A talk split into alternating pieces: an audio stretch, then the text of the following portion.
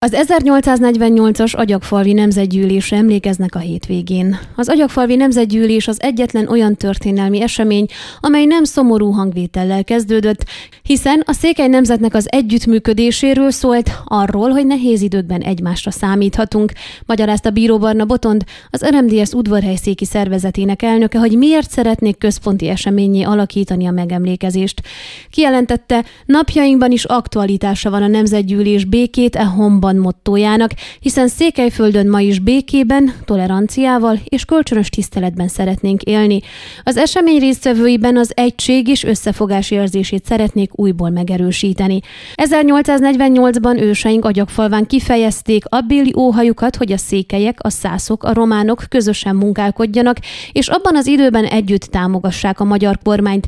Ez napjainkban annyiban életszerű, hogy csak összefogással tudunk megmaradni a szülőföldünkön.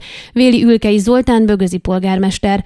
Közölte, a hétvégi esemény egyik fénypontja lesz, hogy a Szent Korona Dombor műmását avathatják fel hagyományőrző huszárok jelenlétében szombaton délután 4 órától a helyi kultúrotthon közelében.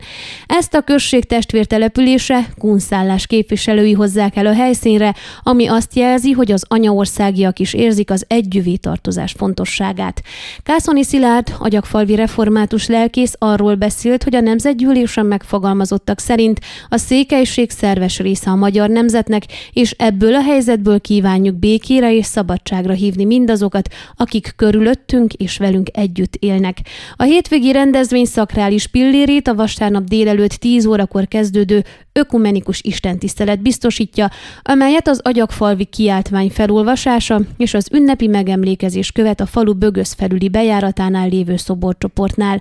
A nap folyamán számos kulturális műsor és a szórakozás célzó program lesz, egyebek mellett lovas és lovasi bemutatót tartanak délután 2 és 4 órától.